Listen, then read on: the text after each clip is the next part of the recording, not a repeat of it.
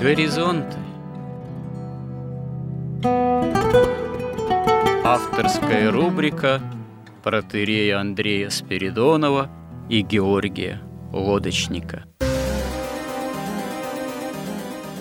Люди, явления, события –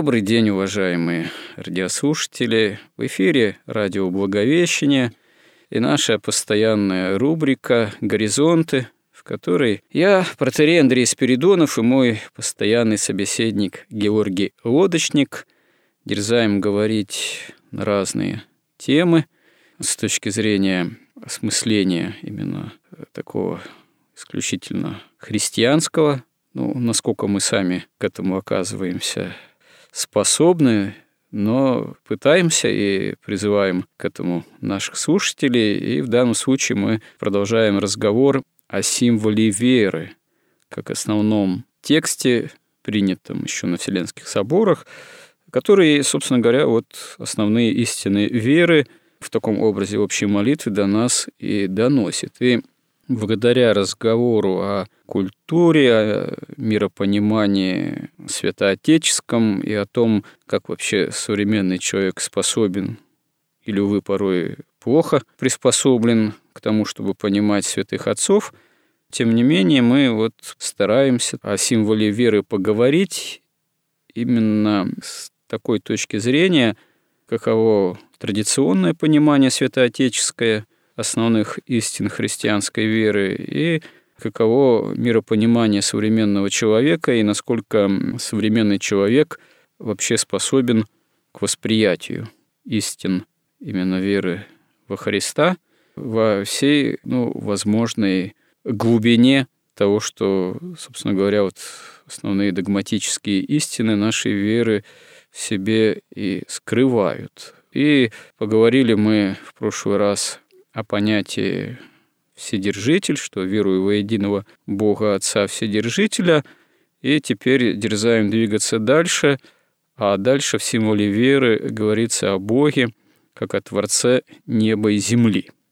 Ну вот, касаемся теперь этой важной темы о Боге как о Творце.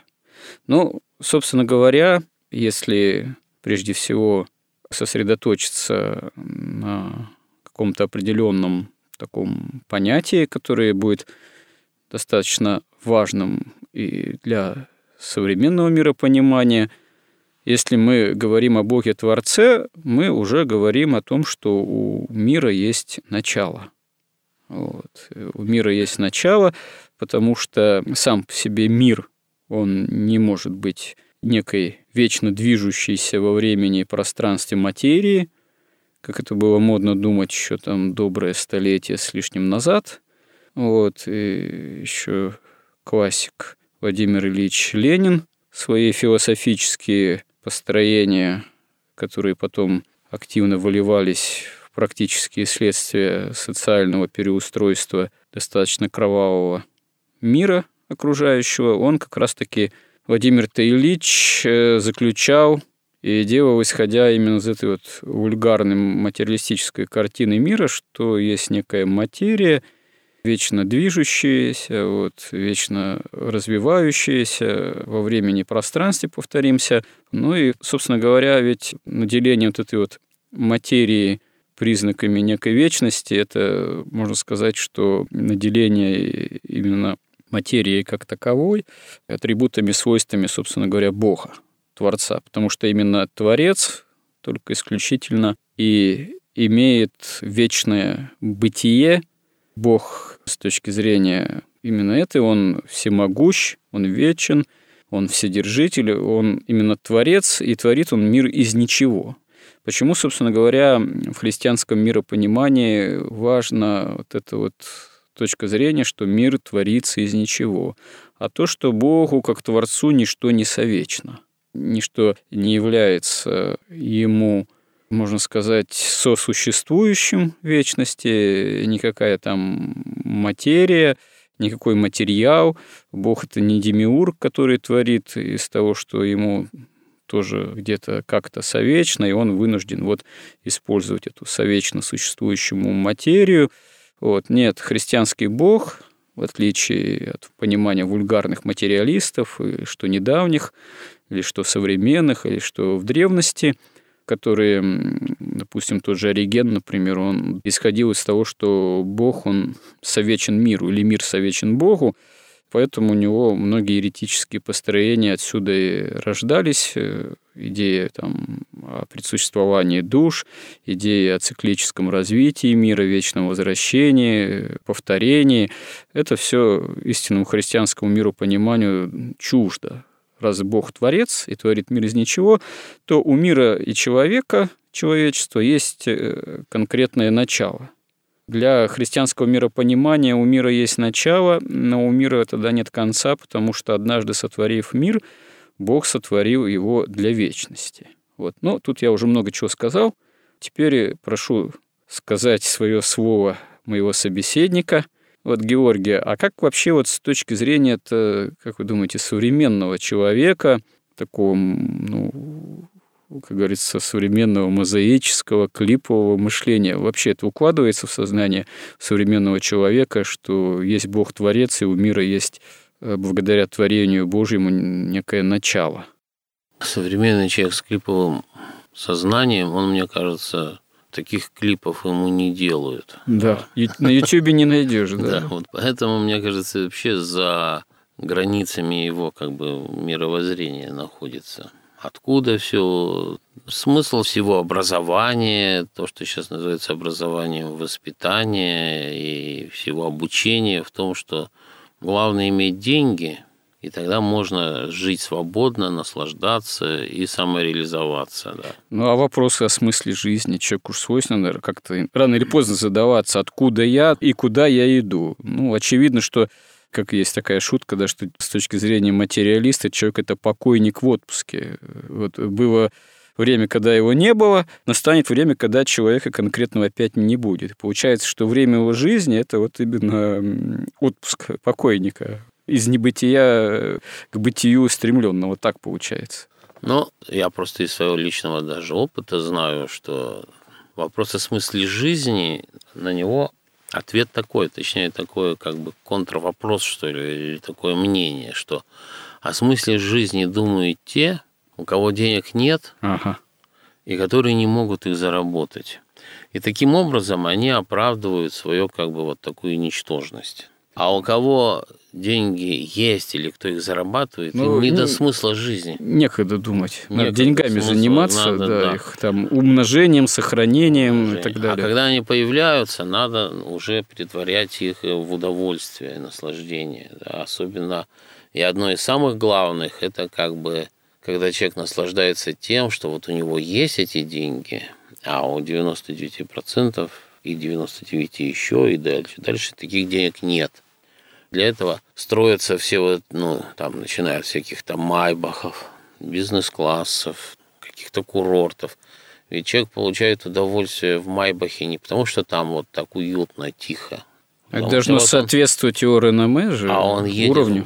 Да. Между прочим, это единственное объяснение, зачем он всю жизнь работал ради денег. Потому что обычно чтобы купить Майнбах, надо работать там по 18 часов в день. И единственное, когда ты вечером едешь домой с работы, то ты едешь в Майбахе, и когда смотришь в окошко там с заднего сиденья, как там люди перешагивают через сугробы, которые черные от реагента, то как бы человек убеждается, да, не зря я вот потратил там 25 лет своей жизни, Теперь я еду в Майбахе, а не хожу вот здесь по реагенту. Да? Смотри, как прекрасен мир из окна Майбаха. Да, или вот курорт. Я приехал на курорт, куда там вот, вот, вот все стоит тысячами евро. И сюда просто так человек не попадет, а я вот попал. Хотя там и сервис, может быть любой вообще. Не, ну понятно, ну да, понятно, что потом это все вообще заканчивается гробом из калифорнийского кедра, могилой в первых аллеях э, престижного кладбища, монументом в человеческий рост с соответствующими там инкрустациями и надписями. Вот. Но неужели человек этим всем может удовлетвориться? Неужели это может быть ответом действительно на вопрос о смысле жизни? И вот смотрите, как раз только что Пелевин выпустил новую книжку как раз на эту тему, где там Фудзи, вот он там как раз такое интересно. Говорит, вот японская мудрость. Ползи, улитка, ползи, вверх по склону Фудзи, вверх до самых высот. И понятно смысл его, там очень много смыслов, много книг, которые раскрывают эти смыслы. Но суть в том, что никто не пишет о том, что будет... Во-первых, все надеются, что она, конечно, не доползет до вершины Фудзи. Но если улитка каким-то образом попала на вершину Фудзи, пишет Пелевин, ну там же тундра, там холодно, там камни, там очень плохо, одиноко на этой вершине Фудзи. И вот когда человек зарабатывает эти свои там миллиарды уже, да, он оказывается на этой вершине Фудзи. И вот тогда он начинает задумываться, а зачем же я сюда приполз, и что же мне сейчас тут делать, да, и тогда, ну, согласно Пелевину, они начинают пытаться за деньги купить уже духовное удовольствие. Ну, власть купить, к примеру. Какую? Нет, власть уже... Уже тоже пройденный им пройденный, да. Там именно они пытаются там, ну, все это весело, а какие, какие имеются в виду удовольствия-то? Купить можно духовные. Ну, духовные, например, там он же буддист, буддийские там просветления, то есть придумали такую технологию, что берут буддийского монаха, ему одевают шлем, такой же шлем вот да? этому миллиардеру, и те озарения. Там... А, но это у Пелевина или на самом деле? Это у Пелевина. Меня напугали. Я думаю, что уже на самом деле уже берут буддийского монаха и надевают шлем. ничего не получается. Это опять к вопросу о вседержительстве Божием, да, что невозможно. Вот сейчас вот да, и едешь вот последнее время в машине, там коммерсанты и бизнес ФМ, они обсуждают такую а, ужасную, у них проблема просто возникла, что вот смотрите, сейчас уже со дня на день генная инженерия способна будет сделать суперчеловека, то есть он будет намного умнее, у него будет лучше память, он будет лучше иммунная система, и он окажется то есть это будет проблема для большинства остальных, для неусовершенствованных людей. И у нас же есть программа такая 2045, по-моему, да. Да, да, мы говорили, На кажется, грамм, как уже. уже к бессмертию прийти там вот. Ну, вот. там камень-то преткновения, как это все в цифру перевести, сознание, самосознание человека – оцифровать и как это внедрить потом уже в другие, как говорится, носители. Это еще пока все фантастично достаточно. Вот. Ну вот они как-то, видимо, не очень хорошо, опять же, уже забыли там классическую литературу. Ну, здесь вы, да, кстати, любопытную такую цепочку выстроили иерархии, так сказать, ценностей общества потребления, что да, много-много денег тебе дают там майбах, не байбах, там, сказать, престижное место на кладбище, вот, удовольствие и все такое, но при всем при том остается вопрос, а как же быть, да, с духовными ценностями, с духовными удовольствиями.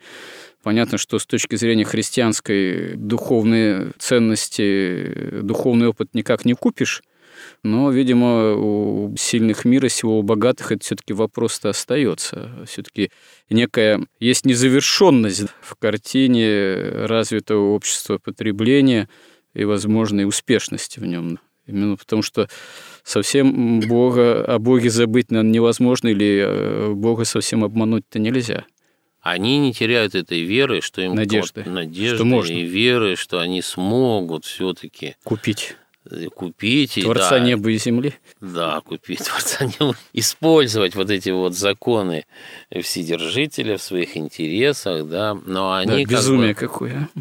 Но они вот, видимо, забыли, там уже все это описано, там Франкенштейн, там, знаете, гомункулы, все это проходили, поэтому я, например, абсолютно не верю, что вот методами генной инженерии можно будет создать там, более умного человека или более какого-то совершенного. Ну, более безумного человека, который может вот. будет производить э, более, впечатление более, более умного. Более безумного это скорее, да, получится. Вот, потому что вот все-таки законы природы таковы, и божественная воля такова, что никакая хитрость значит, не позволяет никак, как бы Бог поругаем не бывает. Поэтому это все путь, конечно, в никуда, абсолютно. Вот. И вот хотелось бы в прошлой беседе мы вот начали эту тему и так немножко не закончили, может быть, ее закончить, что вот есть два источника страданий, с одной стороны, Одно мы говорили, он как бы внутри человека из-за его неправильного мировоззрения, неправильного представления, и вот не из-за правильных надежд вот таких вот, что можно как-нибудь да переиграть Бога, да, и перехитрить. А второе, это, да, действительно, это объективное как бы зло, которое причиняет человеку огромные страдания. Это то, что мы живем в мире, в падшем, в которое проникло зло, хотя это источник этого зла тоже воля свободная там, ну, пусть и ангелов бывших падших, и людей. Вот. И законы духовные противоречат законам плотским. И поэтому даже если не пришел какой-то злодей, не отпиливает тебе там пилой там ногу бензопилой, как в голливудских фильмах, все равно человек страдает. Все равно, выходя вот на этот духовный путь, он вынужден идти по пути Христа и брать свой крест и распинать в себе своего ветхого человека, как говорят святые отцы, и это очень такая мучительная история. И вот э, тоже в этом смысле протеерей Дмитрий Смирнов мне очень нравится, как-то в одной передаче рассказывал, что любовь, она имеет очень точную систему измерений. Очень легко измерить количество любви. Как он говорит, она изменяется литрами, измеряется. Вот ты любишь свою жену, вот ты сколько литров крови готов за нее отдать? Вот 2 литра крови, ну, понятно, вот ты так ее любишь. А если четыре с половиной, то есть всю кровь отдать, то вот это уже тогда настоящая любовь. Вот. И вот это, то есть любовь измеряется жертвой. То есть если ты говоришь, я люблю, например, Бога, то скажи, чем ты пожертвовал для Бога. И тогда можно будет видеть, насколько ты его любишь. Если ты любишь детей, скажи, чем ты пожертвовал для своих детей но также и для жены, также и для родины, если вдруг есть такие люди, которые ее любят, и чем же они ее пожертвовали. Так вот, Бог в этом смысле совершенно строго принес в жертву своего сына и сам как Бог претерпел крестное страдание и смерть. То есть он как раз всю свою кровь отдал – за людей. Да. И принес вот эту вот совершенную жертву и проявил абсолютную совершенную любовь. И он показал, что это единственный путь преодоления вот этих вот онтологических страданий, которые мы в этом мире как бы имеем. Здесь возникает вопрос, как этому научиться. Я замечу, что да, тоже, по-моему, уже об этом говорили, что святые отцы говорят о том, что само по себе творение мира уже из ничего, с чего мы начали наш сегодняшний вот разговор, это уже есть со стороны Бога некая жертва любви. Потому что творение мира, оно ведь, э, как говорится, не безответственно же. То есть, э, сотворяя мир, творя мир и человека, как венец творения, Бог уже понимает, что следствием этого может быть его же боговоплощение, а Удивительным образом некоторые святые отцы, в частности, насколько мне помнится, преподобный Максим Исповедник, э, говорили даже так, что Бог все равно воплотился бы, даже если бы человек от него не отпал бы. Потому что именно причастность Бога собственному творению – это есть некая тоже цель, задача творения самим Богом этого мира. Но в любом случае то, что Бог творит мир, значит, он уже осознанно идет на определенный совершенно риск такой божественной любви, что потом это все обернется для него же Голгофой и крестом, схождением в преисподней глубины земли, которые Бог вроде не творит, но которые потом творят сами его создания. И чтобы их оттуда извлечь, избавить, от этих преисподних глубин уже в человеческом облике второе лицо Пресвятой Троицы, Бог Слова должен будет в эти глубины сойти. И это уже самим изначальным творением мира из ничего подразумевается. Но вот вы сказали очень важную эту вещь, да, о том, какова мера любви ответной может быть э, человека к Богу. Как этому действительно научиться человеку? Ведь можно даже идти сказать, что да, что вот я тебя люблю, я за тебя готов, как говорится, всю кровь свою отдать, но это еще будут только слова. А ты еще ее попробуй отдай на самом деле. И действительно, есть же такой евангельский да, пример, что один да, из сыновей там говорит, что пойду и не идет, а другой говорит, не пойду, а потом спохватывается и идет. И тут, как говорится, еще одно дело слова, а другое дело вот реальная любовь, и как ей вообще э, на самом деле человеку научиться в любые времена, в том числе и в наши. Научиться даже не знаю, подходит ли это слово, потому что ведь вот любовь это не то, что можно достичь волевым усилием. Ну вот именно. Любовь это свойство божественное, на сто процентов божественное свойство – Любовь – это переизбыток жизни, который в себе имеет Бог. И ведь он часто задает вопрос, а зачем вообще Бог создал этот мир? Ну вот зачем? Вот он создал, теперь вот он сам себя обрек на распятие, Значит, люди мучаются, животные там болеют, умирают, едят друг друга. Ну, какой-то ужас. И зачем сейчас спасаться? Так зачем он вообще вот этот мир создал? И святые отцы отвечают, что он создал его из любви, от переизбытка любви, и он хотел этой любовью поделиться с творением и создать вот таких вот существ. Ну да, ну, хорошо, у Бога переизбыток любви, а вот берем человеческий род отдельных представителей. Очевидно же, что один человек, скажем так, более способен вообще к самопожертвованию. И это в каких-то критических, там, кризисных ситуациях, там, стихийные бедствия, войны, это проявляется. Вот один человек берет и как-то, ну, нельзя сказать, что легко, нелегко, но для него это естественно. Вот его движение, это вот движение, допустим, первое, это самопожертвование. Броситься в огонь, вытащить из огня, там, вот, или еще как-то. А другой нет, другого будет движение, скорее, естественно, его, как говорится, природы, там, характера, личностного устроения, наоборот, сбежать подальше и себя самого любимого спасать. То есть э, очевидно, что значит, у одного человека такая некая расположенность, у другого человека, скажем так, какая-то иная расположенность. Этим можно управлять вообще? То есть, вот, или как к этому себя подготовить? Вот, вот это очень замечательный вопрос, потому что вот апостол Павел вот в своем знаменитейшем отрывке о любви он говорил, что ну даже если я сам себя отдам на сожжение, а любви не имею, не будет мне в том никакой пользы. То есть даже вот принесение себя в жертву еще, еще не, не гарантирует, что ты имеешь любовь. Ну да, есть такое понятие альтруизм э, в системе... Ну, очень может причин много, почему. В системе такой ну, науки, как нравственное богословие, он рассматривается как искажение любви, когда это не Христа ради, а может ради просто человека другого быть. Это еще не, может не та любовь оказывается. И вот Серафим Саровский-то он и говорил, что цель и смысл человеческой жизни на земле – это стяжание благодати, потому что именно благодать преобразуется в человеке в любовь.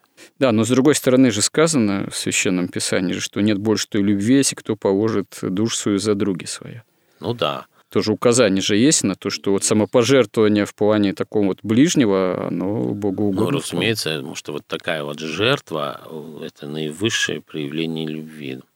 Но если говорить о том, как научиться любить, как получить эту любовь, то путь единственный – это стяжание благодати Духа Святого. И только вот эта благодать, когда человек ее получает, она в человеке преобразуется вот в эту любовь, вот этот переизбыток жизни – потому что любовь – это сила жизни, которая выжигает человеческий дух. Без Бога вообще любовь обрести невозможно. Это только следуя заповедям, шаг за шагом. Ведь когда человек же, ведь смысл его духовного восхождения в чем? Что он стяжает эту благодать. И когда он делает все правильно, когда он молится, когда он исполняет заповедь, когда он ощупью, каким угодно способом находит и делает то, что нужно Богу, он получает эту благодать и от нее имеет любовь. И когда он имеет любовь, у него не возникает вопроса о смысле жизни. Вопрос о смысле жизни возникает, когда человек опять встает в позицию такую эгоистическую. Он думает, а вот зачем же я живу? А когда он вообще об этом не думает, а он только думает, как сделать тому, кого он любит, хорошо – вопрос о смысле жизни сам по себе ну, просто растворяется. Правильно, да, когда для человека есть Бог, и жизнь по Богу, и в Боге, и заповеди сами актуальны. Это вопрос о смысле жизни тогда ставить бессмысленно. А он не возникает. Если возник вопрос о смысле жизни, значит, вы любви не имеете. Тут простой сразу диагноз возникает. Поэтому нигде вы не, не прочитаете ни у одного святого отца совершенно точно, а какой смысл жизни, да. И вот как раз вот любовь, ею все жиждется, все создается. Только любовь дает жизнь. Дети рождаются в результате любви. То есть все сущее, оно как бы источник этого любовь, и сущность этого любовь, и смысл всего вот этого вот любовь. И она появляется только, когда человек получает благодать от Бога, от Духа Святого. И как говорил Христос, что если я не уйду, утешитель не придет, то есть Дух Святой, потому что еще человек не искуплен, и вот эта благодать, хоть она и все равно изливалась на людей, да, но вот в том виде, чтобы Царствие Небесное человек мог уже в своем сердце как бы созидать уже здесь, на земле, такого без вот искупления Христом человека было невозможно. Вот э, очень это верный акцент у нас сразу возник в разговоре о Боге как Творце, потому что действительно, когда мы говорим о Боге Творце, мы не просто ставим тогда, должны ставить акцент на то, что вот э, мир имеет начало, мир сотворен из ничего, а не какая-то там бесконечная, вечная, существующая дурная материя имеет место быть. Но мало того, действительно, мир сотворен Богом, любовью, то есть э, с переизбытком жизни, с, э, можно сказать, именно такими формами жизни, которые прежде всего в человеке, как венце творения, должны познать Бога как полноту божественной любви и сам человек должен быть этой любовью питаем с избытком, с переизбытком, возможной полноте. И тогда, собственно говоря, вот то, что мир имеет начало и не имеет конца, он направлен в вечность в связи именно с божественной любовью, а не как там абстрактно тогда оно действительно и обретает все, вот эта вся картина миротворения, истинный смысл.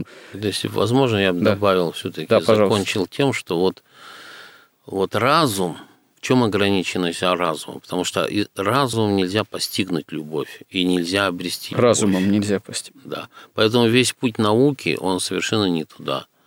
Потому что источник жизни из всех смыслов – это любовь. В науке этого ничего нет. Ну, наука даже современная, там, астрофизика, она дает какую картину-то, опять же? Это какие-то бесконечные пространства, вот, хотя они не такие уж и бесконечные оказываются, все равно вот в современной картине там некого миропорядка, как именно расширяющейся вселенной, но в которой какие-то свои загадочные там темная энергия, э, так сказать, темная материя, вот, и все это должно уже вроде было бы не то схлопнуться обратно, не то рассыпаться и остыть, но почему-то не схлопывается и не рассыпается. И здесь наука разводит, можно сказать, руками и говорит, как бы, а мы не можем сказать, почему это все так. Ну, мы-то, христиане, можем сказать, что это как раз-таки благодаря божественной любви, и тому, что Господь-то Вседержитель все это содержит, но, конечно, это уже выше рационального, там, научного какого-то понимания. Ну, наверное, как раз-таки в следующий раз об этом еще и поговорим. И вот и святые отцы, они вот этот приговор науки произнесли еще до того, как она возникла. То есть они говорили, без любви невозможно познание. Если ты что-то не любишь, ты не можешь это познать.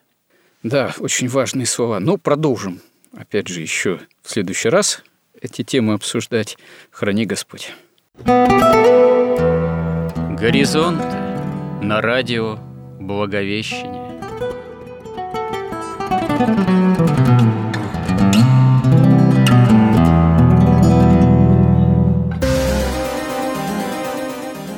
Разговор вели протеерей Андрей Спиридонов и Георгий Лодочник –